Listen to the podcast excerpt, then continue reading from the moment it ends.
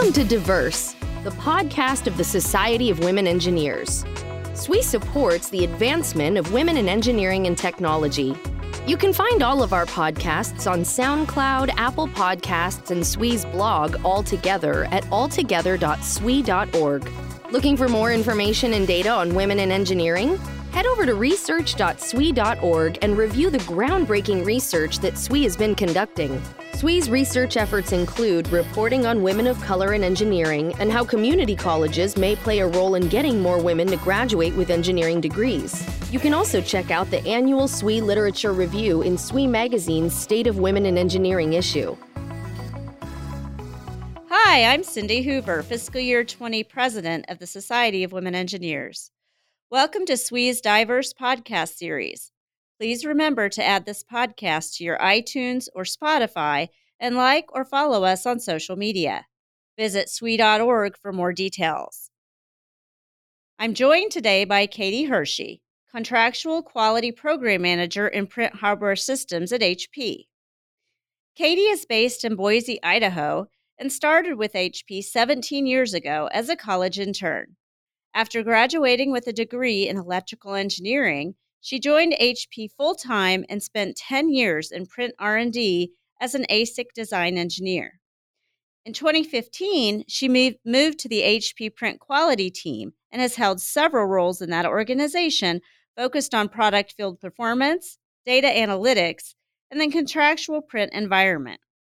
Katie has a passion for supporting young women in STEM and currently holds a scholarship program co chair role in her local Southwest Idaho SWE professional section. Thanks for joining us today, Katie. Thank you so much for having me.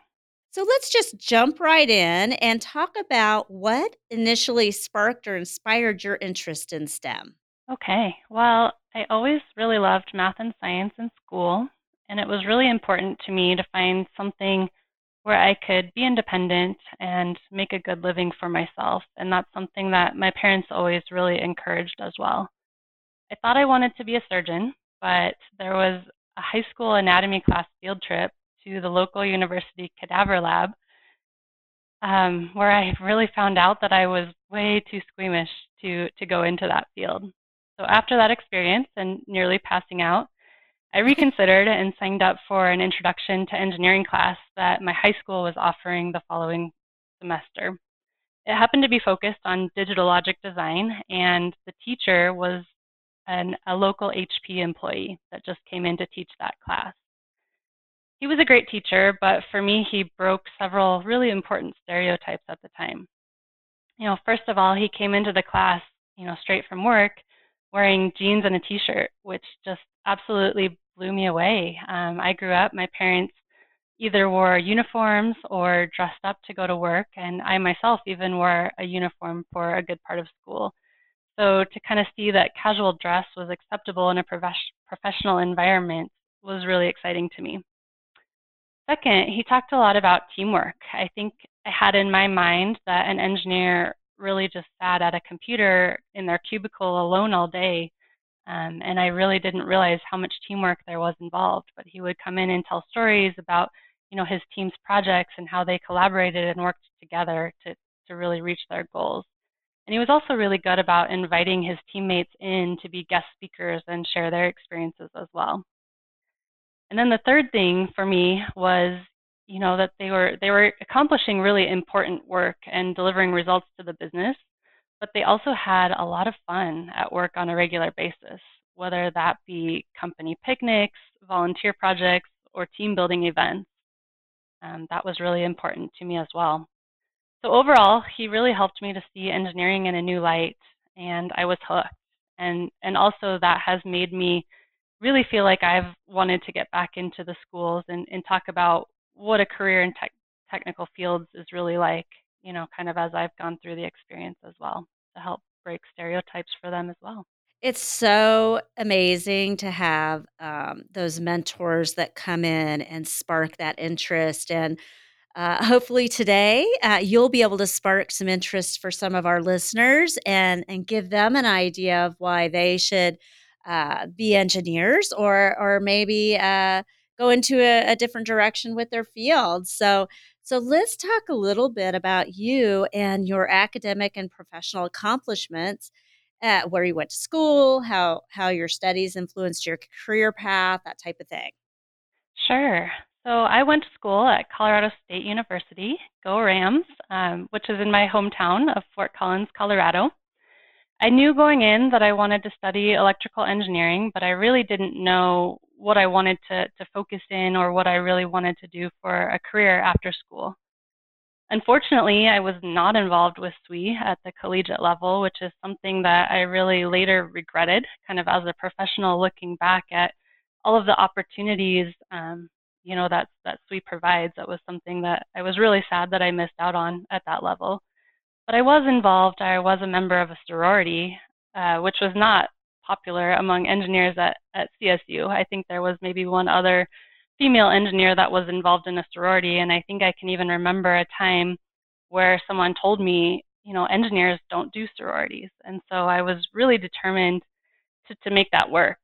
Um, and funny enough, that's kind of where my connection to HP came from.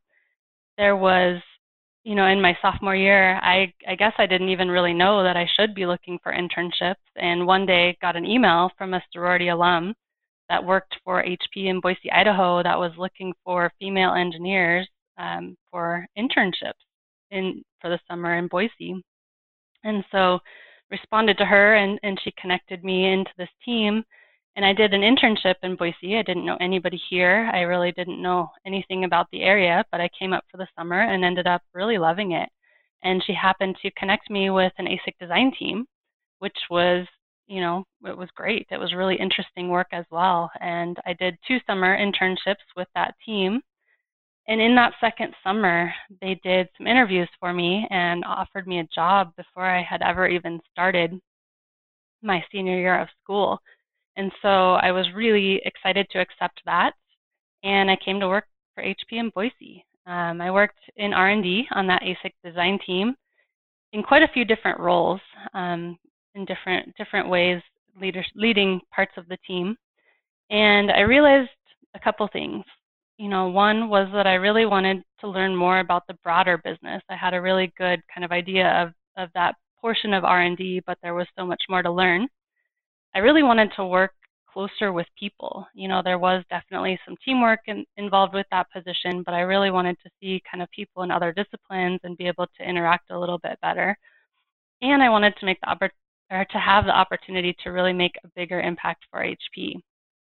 So in addition to my regular role, I found myself um, in a volunteer role as the intern coordinator for HP Boise site. And this is something that I did for about six years. Um, and it was really awesome because I was able to help grow the program and really help to showcase the best of HP for our HP summer interns, you know, something that I had a lot of passion for coming in as an intern myself. It also helped me really to expand my professional network well beyond my area in R&D and I was able to gain some really really good program management skills and experience along the way. I managed a budget, I planned events. I also managed a team of, en- or of volunteers from all different organizations who didn't report directly to me. So that was all really helpful. A few years later, I, I wanted to make a pretty significant job change within HP and had a mentor at the time. Her name was Jamie Martinez, who helped me tremendously in creating a personal brand, investigating opportunities, and preparing for interviews she was somebody that you know was an ASIC design engineer when I had started and, and moved on to, to do other things in her career. So it was really helpful kind of being able to see her do that and realize that I could do that myself. And she also really helped me to leverage in some of that volunteer experience I had with the intern program to be able to move into a very different kind of role. And so I was able to, to make a pretty big leap from engineering and R&D into the quality organization with a technical program management role where I got more of a connection to our fleet of products out in the field and the, the, experience that our customers were having with them. You know, since making that transition, I've had the opportunity to hold several different roles within the quality organization, um, including a focus on data analytics, addressing the field performance for our office printing products, and even a little bit of people management. in my current contractual quality role, I'm exploring contractual print environment and experience and how we can make changes to improve the experience for our customers. That's so exciting. And and I, I, I find it interesting that how you got started with HP in the first place and the fact that you were a part of a sorority. And I think it's really important that especially female engineers understand that um, you know, we don't want to put ourselves into a box, right? There's a lot of different ways you can be connected. There's a lot of great ways you can network. Um, you know, whether it's through sports or through a sorority or or whatever that may be. SWE is another one of those great options. It can help you with networking, but you can really find those those mentors uh, and those great uh, opportunities uh, if you just keep your, your eyes open. So that's really exciting that you were able to do that and and uh, and you showed them that female engineers can be a part of a sorority too. So good for you. Um, so let's move on to your professional accomplishments a little bit. Tell us a little bit about what you're most proud of uh, that you've done at HP. Sure. One of the things that really stands out for me is that HP used to have a large technical conference every year that we called TechCon. And the only way that you could attend TechCon was by submitting a technical paper and being selected to either present your work there at the conference, or there was kind of a select um, group that they they selected from the, the applications as honorable mentions, and so that meant that you could attend the conference. And so those were the only two ways that you could go.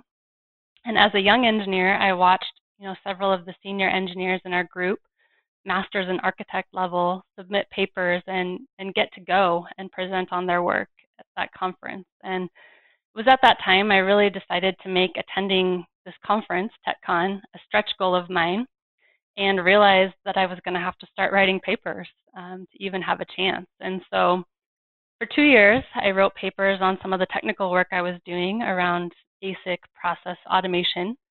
And you know, the feedback, I got the papers back, you know, with great feedback, this is great work, but no invitation to attend. And so I tried again in that third year, um, wrote, wrote about a new project that I was doing, and finally the submission came back with an honorable mention designation. And so I had the honor of attending that conference in 2015 with some of HP's brightest, and that was really, really cool way to persevere. Uh, that's what what you have to do sometimes, and keep at it. Um, sometimes it takes more than one uh, one shot to get what you're looking for. So, uh, wonderful, exciting job to to get that opportunity.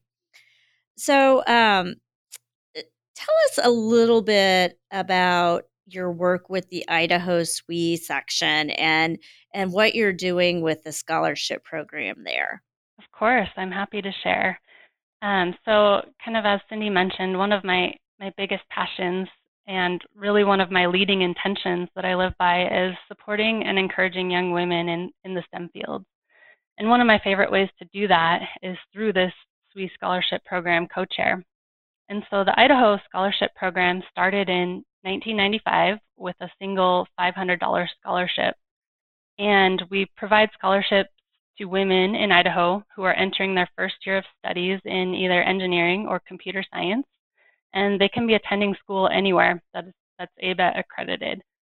Um, so far, we've raised more than $225,000 total, and we really wow. start over each year. So we, we award as much as we can in a year, and then the next year we're kind of starting from scratch with our fundraising. So that's been really incredible.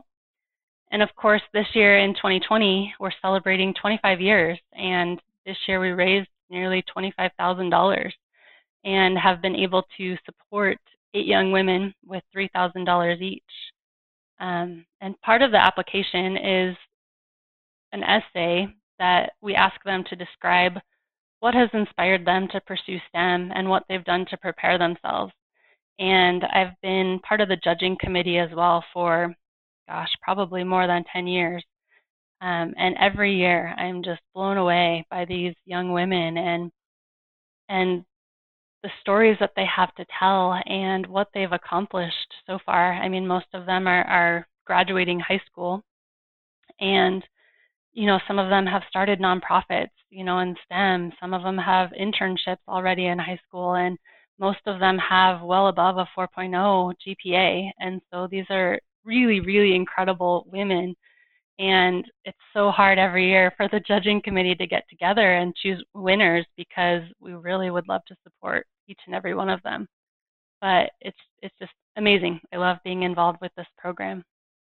It's uh you know we our SWE Next program is is our our program for middle school and high school girls and and we have awards as well and it is amazing to look at some of the applications and and quite frankly it makes me wondering eh, think back to what I was doing in high school and it was not this let me tell you i was so impressed with with uh, some of those applications. So yeah it, it, and it's just really inspiring to see that um, and be a part of it. So i'm really glad that you're you're doing that and helping our our young women become engineers.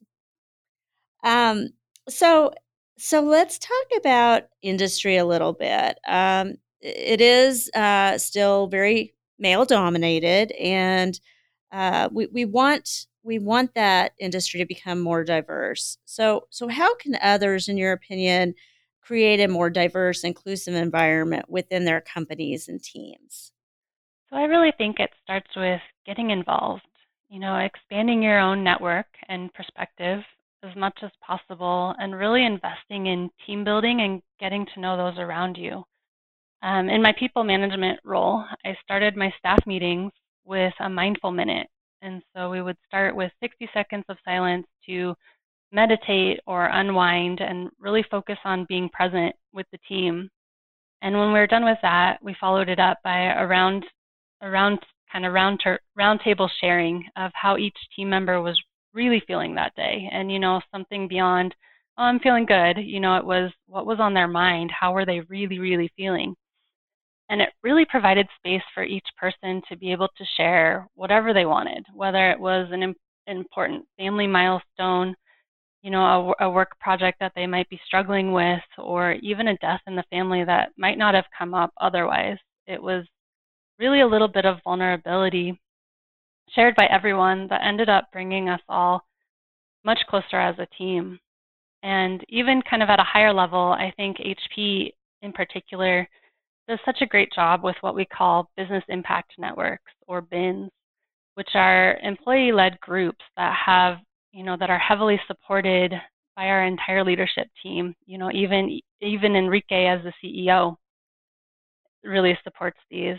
And as a few examples, we have groups focused on women, groups focused on young employees, and multicultural groups at the individual site and global levels that plan events and programs to help our employees develop and grow and to really create that sense of community. One of my favorite programs for the women's group in Boise is that they host their uh, host a mentoring program where they help match mentors and mentees and provide some structure to help get those relationships started. And another one of my favorites is that the Young Employee Network hosts a fundraiser every year on Pi Day in March, where you can donate money to pie, a group of manager volunteers um, with a plate of whipped cream and just really creative and, and fun and really brings the site together. And these groups are really awesome and have made a huge difference in my experience as an employee and encouraging diversity. And I highly recommend getting involved in this type of activity if it's available to you. And if it's not, maybe it's something you can start for your company. Wonderful advice. I, I think employee resource groups um, are, are so important. And you're exactly right. Getting involved, um, you know, being a leader and driving driving that inclusivity across the organization is really, really important. So uh, good job for, for doing that. Um, but let's talk about obstacles you've faced as a woman in engineering. How did you overcome those as you were going through your career? I would say my biggest obstacle has really come from within in the form of self-limiting beliefs and and also the imposter syndrome as well. So last year, HP invited me to participate in a leadership program that was geared towards women that really helped me to identify these issues and work through them by first really examining my own story and intentions and goals and strengths and then figuring out how I really wanted to move forward in my career. It was really through this work that I realized I had struggled for many years with the self limiting belief that I just wasn't ready. Um, wasn't ready to become a mentor, wasn't ready to be a people manager, or wasn't ready to go for a new job that seemed a little bit out of reach. And as an example, um, for years throughout my career, different people had approached me about becoming a people manager because they thought that I would be good at it. And I always told them I wasn't quite ready, I didn't have enough experience, or I wasn't sure I could do it.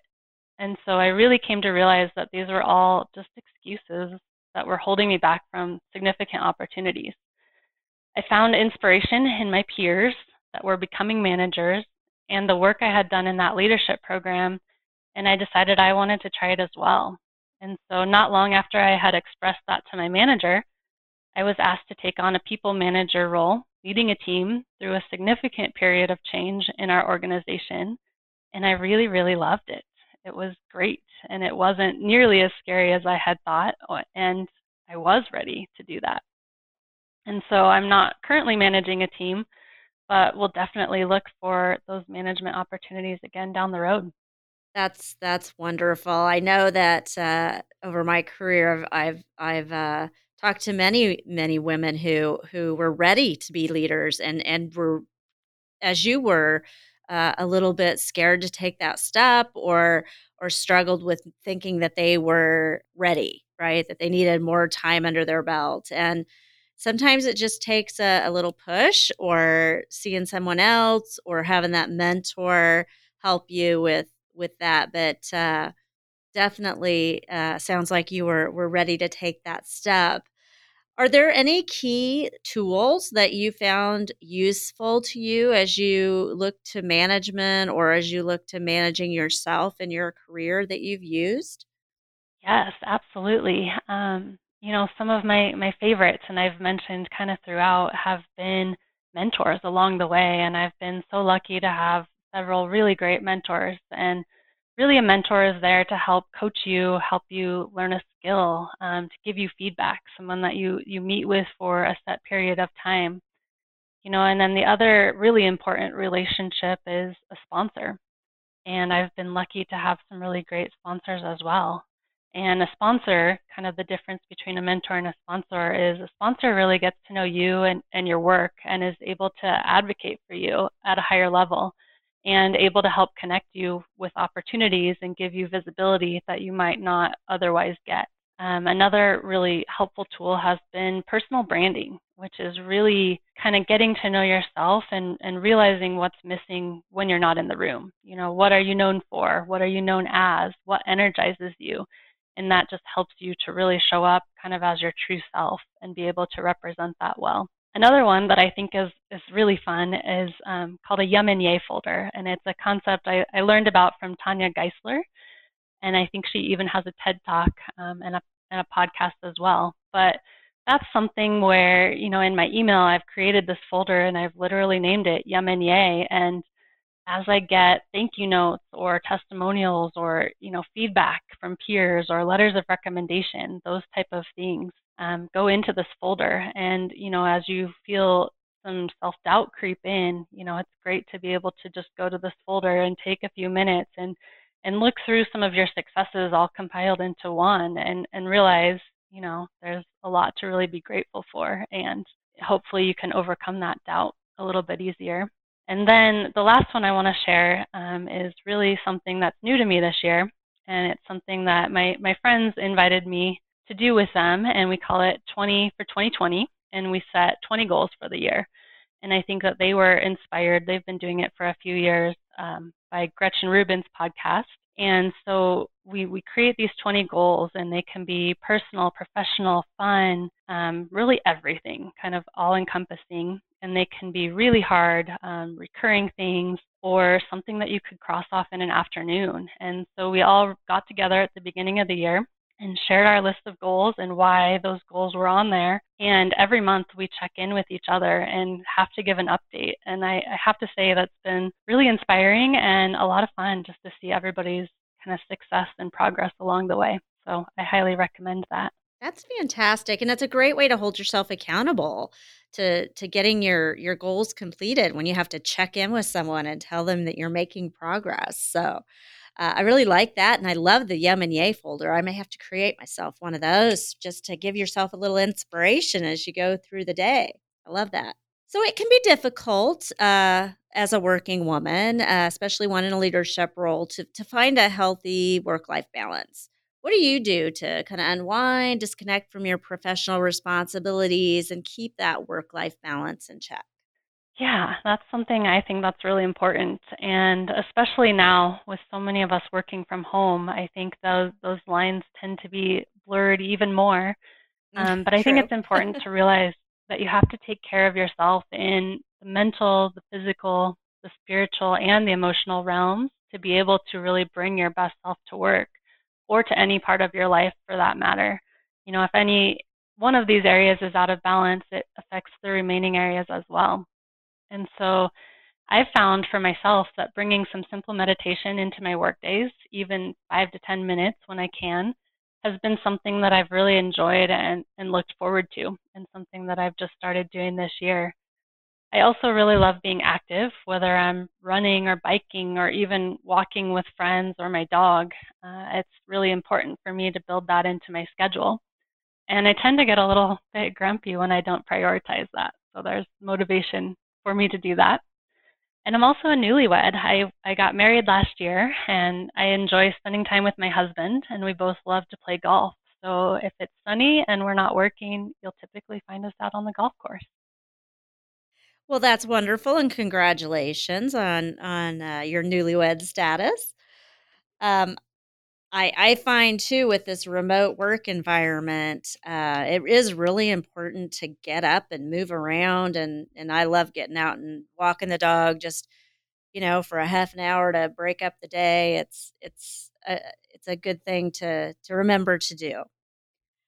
Um, so let's talk about as we move into kind of our final question here. What piece of advice would you give to current engineers who would like to kind of move up in their careers, move into leadership? What would your advice to them be? My advice is to really own your career because nobody else is is going to do that for you. You know, I spent a good portion of kind of my early engineering days, you know, waiting for someone to come say, "Hey, you're ready for a promotion now," or maybe you should look for a new role and and quickly realized that that's not going to happen. You have to do that for yourself. And so I think that starts out, you know, in college seeking out internships while you're in school. That's the, really the best way to gain experience and kind of try a job on for size to see if you like it. And if not, find a different one. Um, and if you do, you know, it's great to create the connections there and hopefully return, you know, full time. I think also identifying and, and working through the limiting beliefs that I talked about, you know, trying to figure out exactly what you want to do and, and don't let anything hold you back. I think also setting clear intentions and goals and knowing that there's a difference between the two. Um, doing that on a regular basis and revisiting those often is really important. I think it's also important to seek out both mentors and sponsors wherever you are in your career. It's never too early or too late. And I think you'll really be surprised by how many people are willing to help you if you just ask. And don't forget to give back. Become a mentor yourself, volunteer, you know, encourage others, especially in STEM, because we all know that, that you need encouragement to, to get in and get started. And don't forget to make the time to celebrate your wins along the way. I think that's really important, um, kind of as you go. So definitely own your own career and don't let anything hold you back. Fantastic. Katie, thank you so much for taking the time to speak with us today and for providing some really valuable insights for our current and future engineers and leaders, especially around kind of managing your career, finding your mentors and sponsors, and and also doing some fun things like creating that uh, that Yum and Yay folder, which I'm I'm off to go create when we're done here. So thank you so much for for your insight. Absolutely. Thank you so much for having me today. I really enjoyed the opportunity to share. Well, I'm Cindy Hoover, and for all of us at SWE, thanks for listening.